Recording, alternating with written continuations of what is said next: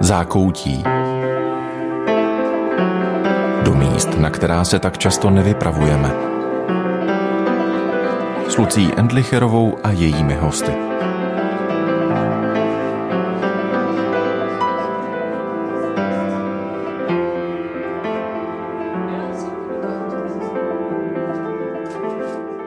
Synestetismus. Tak označuje výtvarník, scénograf, performer Vladimír Kyseliov umělecký směr, ve kterém vznikají jeho díla. Jako synestezie je označováno vnímání dvěma nebo více smysly. A právě taková je začasté tvorba Vladimíra Kyseliova.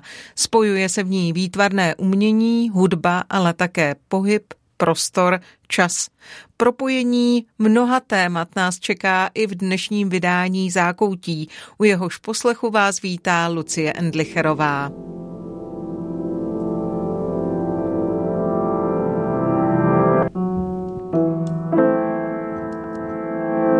Vladimír Kyseliov vystudoval střední školu uměleckých řemesel a Janáčkovu akademii muzických umění v Brně a Kunstuniverzität Graz – má na svém kontě více než 100 samostatných výstav u nás, ve Florencii, Berlíně, Vídni, Lipsku, Edimburgu, Kodani a na dalších místech v Evropě.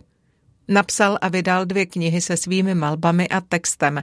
Mystéria Richarda Wagnera v obrazech z roku 2013 a Mystéria vypsaná ve tvářích z roku 2019.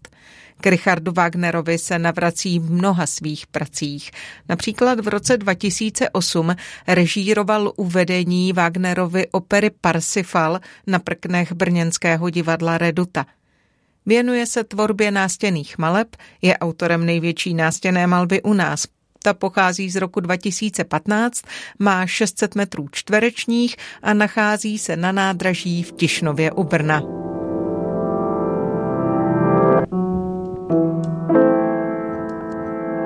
Dokázal byste říct jednu barvu, kdybyste měl popsat svět nějakou barvou? Měl by jenom jednu? Tak to je velmi těžká otázka na začátek. Já mám velmi rád zlatou barvu, protože právě obsahuje v sobě z mého pohledu všechny barvy, protože v tom blesku té zlaté se vlastně nacházejí všechny barvy. Je zároveň trošku jako zrcadlo, ta zlatá, když se leskne. Takže pro mě to je asi ta zlatá duhová barva nějaká. Asi bych neřekl jednu barvu určitě. A tím je právě ten svět krásný, že se nedá popsat jednou barvou. Kolik zlaté je na vašich obrazech? Velmi mnoho. Mám vlastně takovou příjemnou historku, když jsem dělal tu nástěnou malbu v Tišnově na nádraží, tak já jsem tam eh, potřeboval tolik zlaté barvy, že ji museli svést z celé republiky.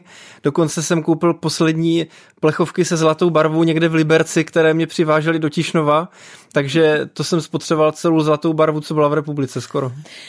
Vidíte věci kolem sebe barevně? Přemýšlíte v barvách o tom, co sledujete, co se vám děje o svém životě? Určitě vnímám svět v souvislostech a vnímám třeba, jaký pocit ve mně vyvolává nějaká myšlenka nebo hudba, tak to vnímám barevně a právě, že mám to synestetické vnímání, což znamená, že hudbu vnímám barevně, ale dá se říct, že i nějakou třeba myšlenku nebo etický princip třeba vnímám nějakou barvou, ale zase to není jenom jedna barva třeba po každé. Je to velmi subjektivní a záleží na náladě, záleží na pocitu, ale zároveň pak taky, protože jsem malíř, tak já pracuji s barvami a s tím, co ty barvy vytváří vedle sebe. To znamená, že nejde nikdy o jednu barvu, ale jde o nějaký dialog a o nějakou souhru a o nějakou harmonii těch barev dohromady, což je podobné u lidí, že jako nejde vlastně o jeden názor, ale vždycky jde o to, jak ten názor člověk předá, nebo jak ho sdílí, nebo v případě, že sám si myslí, že nějak jedná, tak jak se teprve ukáže v souvislosti s ostatními, jestli je to pravda, nebo jak to opravdu funguje. Mm-hmm. Tak s barvami je to podobně. No není to ale s těmi barvami ještě složitější. Mně přijde, že někdy je těžké, aby se lidé mezi sebou domluvili třeba na významu nějakého mm-hmm. slova. Mm-hmm. A teď představte si, když se máte domluvit na tom, jak na člověka působí nějaká barva. To je přece ještě mnohem individuálnější, mm-hmm, není? Mm-hmm. No je to vlastně už eh, komunikace ve velmi intimním prostoru, ta barva, podobně jako hudba, že ona ve vás mhm. vyvolává velmi silný dojem, velmi silný zážitek a většinou reaguje na nějaké vaše hlubinné pocity, které ani neumíte třeba často formulovat nebo k ním ne, nevstupujete ani. Ty moje obrazy vyvolávají silné reakce, většinou pozitivní, ale pozitivní především proto, že oni jdou jako dovnitř člověka a mluví vlastně rovnou k tomu podstatnému řekl bych, že jako jsem člověk, který je velmi přímý a i to moje umění jako obrazy, nástěné malby, performance malířské na koncertech a podobně komunikují od srdce k srdci nějakým způsobem a mluví k tématu bez toho small talku kolem. A to je něco, co může být příjemné, anebo nemusí být příjemné, pokud na to člověk není zvyklý, anebo pokud to nečeká od návštěvy galerie nebo případně koncertu. Jakože to je velmi intenzivní komunikace, ale já si myslím, že třeba smyslem umění, když si vezmeme, jak umění vzniklo z rituálu v pravěku někde, kde ti eh, malíři nástěnných maleb současně měli kostým jelena a současně u toho tančili a zpívali, takže to bylo nějaké souborné umění, tak to, to umění vychází z, z nějakého duchovního prožitku ze zkušenosti a má zasahovat jako tu naši nejhlubší část, o což já se pokouším, nebo to je to, co já dělám, že nedělám vlastně takové jako dekorativní ozdobné umění, ale spíš eh, něco, co komunikuje právě s, s duší člověka nebo s nějakou jeho podstatou. Zároveň jsou to věci, které jsou abstraktní. Mm-hmm. Stačí ta komunikace na té abstraktní rovině, na tom, aby si každý představil, co chce? A to je taky zajímavý, protože eh, já mám i obrazy figurální, hodně dlouho jsem dělal právě portréty třeba skladatelů nebo, nebo různé mytologické náměty, nebo i jako vysloveně témata jako vzkříšení, narození Krista a podobně. Spoustu eh, těch křesťanských témat jsem namaloval. Poslední večeři maluji každý rok, takže jich mám už asi deset. Takže pro mě to je o tom, že i třeba pod těmi tématy velkými, ať už náboženskými nebo mytologickými tématy, si opravdu každý představí něco jiného a je to v pořádku a je to ten smysl toho, že, že každý vnímá svůj příběh v tom, co vidí a většinou dokáže ocenit jenom to, co sám trošku poznal. Tím, že ty moje obrazy jsou třeba velmi energické a vyzařují nějakou energii pozitivní třeba, nebo v některých mých obrazech je něco, co není úplně ze všedního života, jakože jsou to nějaké vnitřní duchovní prožitky a v případě, že to člověk v tom svém životě chce nebo hledá, tak mu to dělá velmi dobře a je to velmi jako pozitivní a vlastně ho to drží na nějaké cestě, kterou on třeba sám chce jít. A v případě, že nechce takovou cestou jít, tak mu to nemusí být příjemné, nemusí každý to chtít vidět a každý na to chodit do galerie a podobně. Že? Hodně mi to zní, jako že každý člověk eh, si vlastně volí to, jakou duchovní cestou půjde. Mm-hmm. Když mluvíte o tom, že umění je vlastně uh, duchovní mm-hmm. a mhm. skrze ně se něco předává a zároveň každý si tam najde to své. Je to tedy tak, že každý člověk má nějakou tu duchovní cestu, ale je to jeho volba, záleží na něm? Mm-hmm určitě se rodíme s, s nějakou potřebou vnitřního naplnění a ta se může nazývat tou duchovní cestou a já to tak určitě mám, že já tu potřebu cítím od dětství a e, naštěstí jsem z ní nějak nebyl nikdy úplně odrazen, ale zároveň myslím si, že e, není jako povinnost každého, aby třeba vedl nějaký hluboký dialog se sebou, protože k tomu není, ne, nemá k tomu třeba zájem, ale zároveň si myslím, že ta, to sebepoznání a práce na sobě a zároveň reflexe určitá na základě toho, jak se člověk chová k ostatním, tak je teprve vidět, jaký je. Takže může si o sobě myslet, že že je třeba dobrý křesťan nebo že je hodně věřící, ale až podle toho, jak se chová k lidem, to může o něm někdo říct, jestli je to pravda, jestli pomáhá ostatním, jestli je oporou pro ostatní, jestli je povzbuzením, jestli je inspirací pro ostatní. Vy jste říkal, že malujete každý rok poslední večeři. Ostatně mm-hmm. Leonardovo poslední večeře patří k vašim oblíbeným obrazům ano. jako taková. Inspirujete se tou poslední večeří Vinciho nebo děláte nějaký svůj námět své zpracování? Určitě se tím inspiruju, protože tam je v té geometrii a v tom základním rozvržení té Leonardovy poslední večeře spousta principů, které jsou jako dokonale zobrazené. A mě tam hlavně zajímá ta rovnováha a střed, který tvoří Kristus, který je rovnováha. Je ten trůhelník směřující nahoru, to znamená, že to je opravdu stabilní tvar a stabilní postavení těch rukou, kdy jedna ta ruka vlastně je dlaní nahoru, druhá je dlaní dolů, to znamená, že jedna přijímá, druhá dává, že tam je ta rovnováha. A je to geniální obraz a já to teda na svých obrazech mám částečně tu kompozici podobnou je to právě pro mě dialog mezi nějakým jako božstvím nebo něčím transcendentním, co nás přesahuje a tím, jak to lidé dokáží zapracovat do svého života, anebo jestli to umí chtějí přijmout. To mně přijde i to téma té poslední večeře od Leonarda, mm. že je tam vlastně ten moment, kdy on jim řekne, že ho někdo z nich zradí a teďka je tam ten rozruch a to všechno opačné než ta rovnováha a ta láska, kterou tam představuje ten Kristus. Že to je vlastně dialog mezi nějakou láskou a rovnováhou a harmonií a pak tím zbytkem světa, který na to reaguje někdy velmi odtažitě, nebo překvapeně, nebo co s tím, nebo různě. Jo? To je vlastně jedno z mých témat, že, že ta tvorba vzniká a já třeba tvořím ne na objednávku a ne jak to, co by každý teď chtěl ode mě vidět, ale tvořím to, co vnímám, že je potřeba a dávám často lidem to, co si vůbec nežádali. A to je podle mě princip toho duchovního umění, že to není vlastně jenom na objednávku, mm. jenom jako reklama, nebo nějaký kýč, nebo nějaká jako příjemnost eh, prvoplánová, ale že to má v člověku zbudit nějakou otázku a do jeho života mu přinést nějakou novou rovinu. Je-li pro vás důležitým tématem poslední večeře, nabízí se otázka, kdo je pro vás Ježíš? Ježíš je pro mě duchovní princip, Kristus, a určitě je to i osoba a já jsem třeba od dětství hodně eh, četl v Bibli některé části, mám hrozně rád stvoření světa ze starého zákona, pak mám rád Janovo evangelium a pak mám rád zjevení svatého Jana. To jsou pro mě takové jako nejzajímavější části, především to stvoření světa. Velká část mých obrazů, těch abstraktních, vlastně souvisí se stvořením světa že ten moment stvoření a moment tvoření je pro mě hrozně silný, inspirativní a, a vztah mezi něčím a ničím. Je mi to jak blízké, jako tenhle ten svět té prvotní čistoty a toho, že se tvoří všechno znovu, což teda na plátně tak je vždycky. Vy vždycky přijdete k plátnu, které je prázdné a ty tvoříte svět znovu, že každý obraz je vlastně stvoření světa znovu. Vy jste se toho dotkl, pak jste z toho tak utekl, tak já to tam s dovolením vrátím. Mm-hmm. Je malíř tím, jak z ničeho tvoří něco podobný tomu, jak Bůh z ničeho tvořil něco? Určitě, ale my jsme jako součástí toho Boha. Já to beru tak, že my nejsme eh, něco jiného, nebo ta moje víra je taková panteistická, že vnímám, že ten Bůh jako je ve všech, ve všem a že teda se nemůžeme oddělovat od toho a myslím si, že když tvoříme, dokonce bych řekl, že láska jako nebo tvoření jsou hrozně podobné stavy, kdy právě zažíváme pocit něčeho, co víc než jsme my. Jsme to my, úplně jsme to my a zároveň je to víc než my. A to je pocit, který je láska a který je tvoření.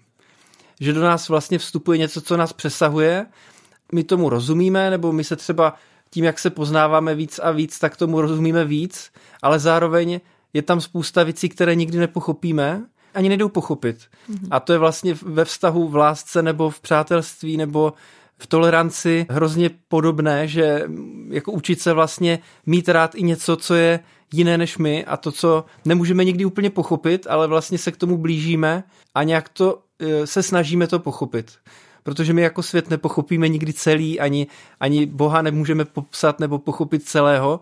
To je v pořádku a my se k tomu blížíme a to je vlastně příjemné. To, že na tom pracujeme a že se dostaneme tam, kam se dostaneme a nemusíme mít strach z toho, že se nedostaneme nakonec, myslím si, že to je v pořádku.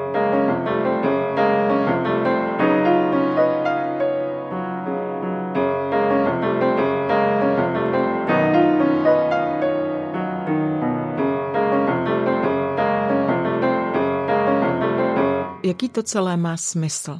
Proč vlastně žijeme? Já myslím, že žijeme proto, abychom za prvé poznali sebe a za druhé pochopili třeba, jak ten svět trošku funguje. Myslím si, že smyslem života je láska a radost a sdílení a tvoření té radosti a to, že přichází překážky, je taky v pořádku, protože díky nim si uvědomujeme to právě, že se dostáváme k nějakému souznění a k nějakému porozumění a když bychom neměli ty překážky, tak možná nemáme ani motivaci někdy, nebo nám to pak přijde všechno příliš stejný nebo bledý, ale to se nemusíme bát, že ty překážky budou vždycky, takže nám jako průběžně bude chodit něco, co musíme přeskočit, nebo obejít, nebo provrtat, nebo podobně, ale, ale myslím si, že je to, to v pořádku. Moje víra je taková, že vnímám jako život jako nesmrtelný Nemyslím si, že člověk zemře jako duše, že zemře jako tělo a z toho si nemusí dělat takovou hlavu. Měl by žít tak, jak umí nejlíp a, pak se dostane tam, kam má a myslím si, že když bude žít spravedlivě, tak to bude v pořádku všechno. Co je to tam, kam má? Kam se tedy dostane ta duše po smrti? Já jsem zažil klinickou smrt jako dítě, takže já mám takovou osobní zkušenost, že jsem vlastně viděl sám sebe z hora a pak jsem stoupal do světla a ten můj pocit byl tak spokojený a vlastně jeden z nejkrásnějších pocitů vůbec, které jsem zažil, tak byl tento pocit, eh, právě ten pocit toho věčného života a toho, že tam na té druhé straně není nic nepříjemného, ale naopak jako, že tam je harmonie a můžeme to nazvat nebe. Otázka co to je za prostor. Pokud věříme v reinkarnaci, tak prostor mezi životy, mezi novým vtělením. Každopádně si myslím, že jako z, z principu zachování energie se energie nestrácí, takže to tělo se promění, transformuje nebo ztratí, ale ta duše zůstává a pak se třeba někde vtělí znovu, ale o tom nemůžeme nikdo nic vědět a Dokonce i ti, kteří o tom něco říkají, tak stejně nemůžou nikdy přesně vidět, jak to je. Je pravda, že víra je víra od toho, že hmm. to není něco, co by člověk věděl, ale hmm. čemu skutečně toliko věří. Vy jste říkal, že věříte tomu, že Bůh je všude a ve všem a není možné se od něj oddělit. Takže, jestli tomu dobře rozumím, lhostejno, co člověk udělá a jak se chová, prostě pořád je součástí Boha? Ano, ale je to můj pocit, netvrdím, že to tak je. Může možná to ještě jako vysvětlit to, že si myslím, že jsme propojení všichni a že ty naše akce mají vliv na spoustu jiných věcí a pak se k nám vracejí.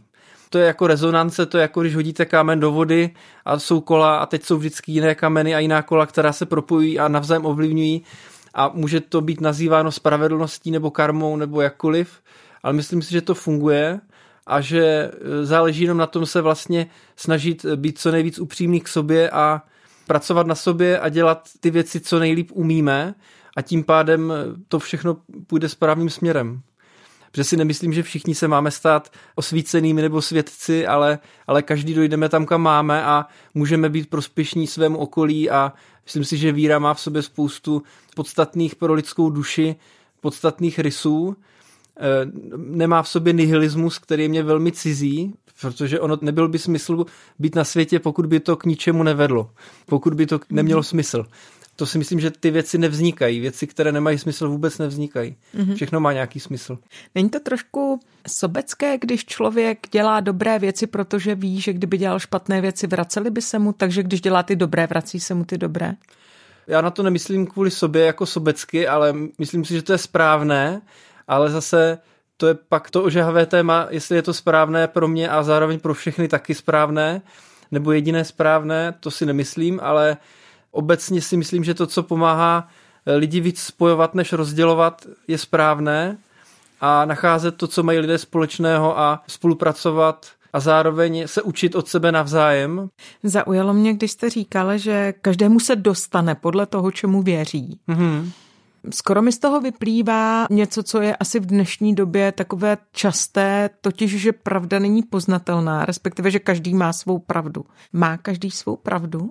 Já bych asi uměl mluvit spíš o té pravdě s velkým P, jako o pravdě. To si myslím, že je něco, k čemu se blížíme a co se snažíme poznat.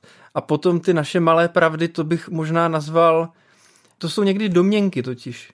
Já úplně o domněnkách nemám vysoké mínění, protože my si spoustu věcí třeba považujeme za pravdu, ale je to na základě našich zkušeností. Ale protože těch zkušeností třeba nemáme tolik, tak bychom si neměli uzavírat už nějakou škatulku a říct, toto je pravda, protože tím teprve, a to myslím, mluvím o své vlastní zkušenosti, že kolikrát si člověk uzavřel něco a řekl, ano, to je takto a to je celý a už nad tím nepřemýšlím a je to definitivní, ale pak v průběhu života zjistí na základě jiných zkušeností, jiných setkání a nějaké hlubší osobní zkušenosti, tak zjistí, že je to třeba trošku jinak. Nemusí to být úplně jinak, ale byl bych jako opatrný v tom, že každý má svou pravdu, to je pravda, ale nebýt upnutý na to, že to musí být takhle a ne jinak. Jako být otevřený tomu, že to naše poznání je nedokonalé a neúplné a že až teprve průběhem se dostaneme třeba blíž k tomu, co opravdu jsme my, nebo to, co jsou naši příbuzní, nebo naši rodiče, spoustu věcí nechápeme a pochopíme, až je nám víc, nebo až třeba sami máme děti, tak pochopíme,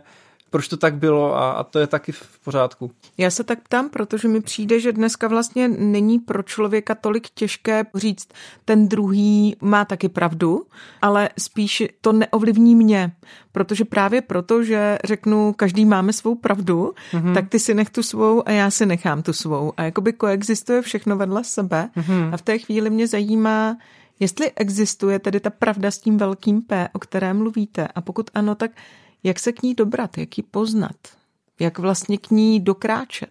No já mám pocit, že třeba při malování to zažívám, ten pocit té jednoty, úplnosti a pravdy a že z toho momentu tvořím a že obtiskuju ze sebe to, co vnímám, že je ta pravda, ale nejenom moje. To je právě to, že to, co mě baví na, na mým malování, je to, že já nemám pocit, že by to bylo jenom subjektivní. Že mě to jako přesahuje a tím pádem to zobrazuje věci, které mě přesahují, nemůžu si je úplně připsat taky a e, proto mě přijdou zajímavé. Protože tam je právě něco, co je třeba univerzální, což se týká světla třeba, nebo toho, že ty většina mých obrazů jsou třeba nějaké obrazy právě světla, a nebo ať už třeba v dětství se maloval ty obrazy lesa v různém druhu osvětlení, pak ty různé poslední večeře a poslední soudy a tak, tak tam je to taky hodně o světle o kontrastech. Pak mám taky obrazy, které se týkají velké arkány Tarotu, což znamená, že to je nějaký 22 stupňů poznání lidské bytosti od nevědomí až k vědomí, jako od blázna k univerzu, což je jako spojení vlastně těch všech protikladů a, a mužského ženského principu.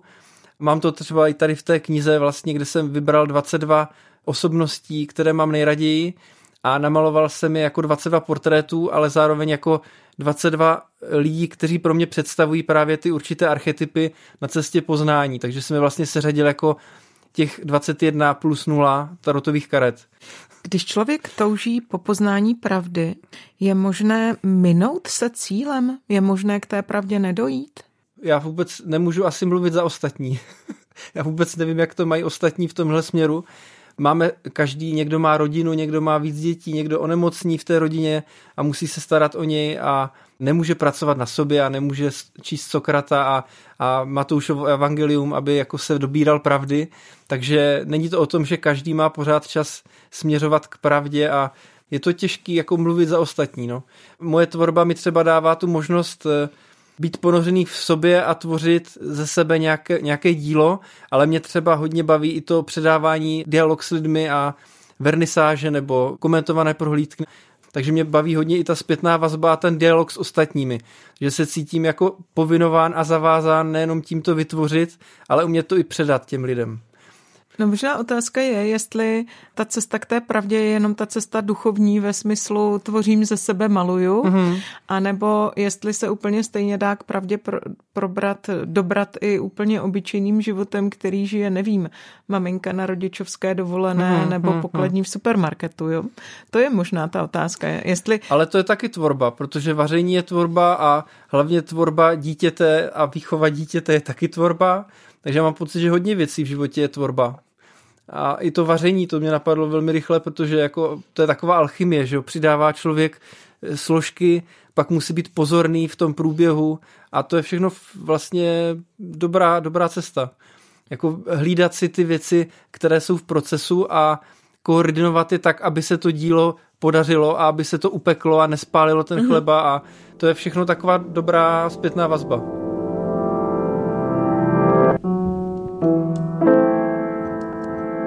Každý proces je tvorba, tvorba je vznik něčeho nového, je to tak? Rozumím tomu dobře? Aha. Jo. No, a tak... každý proces mm-hmm. asi asi úplně každý proces nevím, ale, ale že totiž ten svět jako částečně se, pro, nebo on se úplně proměňuje, jako dnešní svět se úplně proměňuje a nějaká jeho část zaniká a na nás je, abychom vytvořili to nové, aby tam nebylo prázdno, aby tam bylo něco smysluplného a něco, co ty lidi spojuje.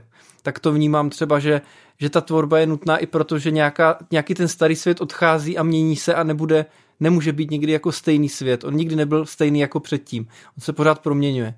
A na nás je, abychom tvořili to, co chceme a v co věříme, že je teda správné.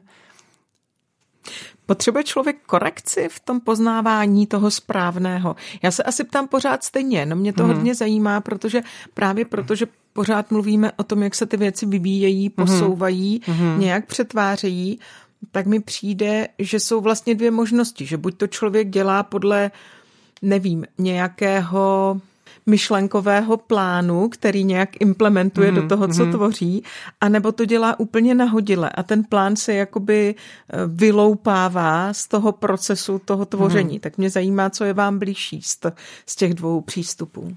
Pro mě je hodně důležitá zpětná vazba, když mám ty výstavy v zahraničí eh, nebo v Čechách opakovaně na stejných místech, tak se setkávám se stejnými lidmi a vidím, kam jsme se posunuli, oni mě třeba řeknou zpětnou vazbu. Takže to nemusí být jenom, může to být učitel, může to být dobrý přítel, může to být někdo, kdo nám dává zpětnou vazbu, ta, ta zpětná vazba je důležitá, ale i pro mě je důležité to, že třeba rezonuje to i v Německu, nebo měl jsem výstavy v Berlíně, ve Florencii, v Edinburgu, v Kodani.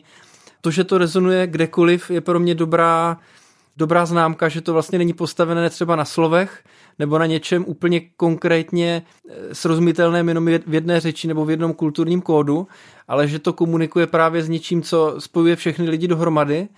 A to si myslím, že je smyslem umění, teda právě spojovat lidi dohromady a vytvářet nějaký univerzální jazyk, ať už teda v hudbě nebo v malbě nebo v literatuře, no vlastně v literatura to je nejvíc omezená tím slovem, ale mít dobré přátele, kterým věříme a komunikovat s nimi o tématech nebo nebo učitel, no otázka je učitel, právě že dobrý učitel může být i ten dobrý přítel, to jako nemusí být učitel, nebo kněz, nebo může to být a nemusí, to je vždycky jako otázka, kdo je, může to být babička, může to být kdokoliv.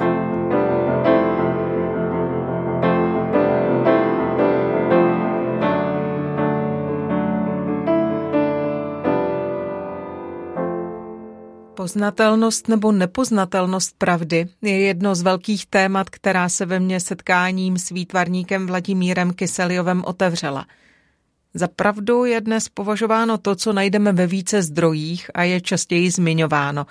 Právě proto podvědomě můžeme věřit reklamě, kterou uvidíme častěji, byť vůbec pravdivá být nemusí.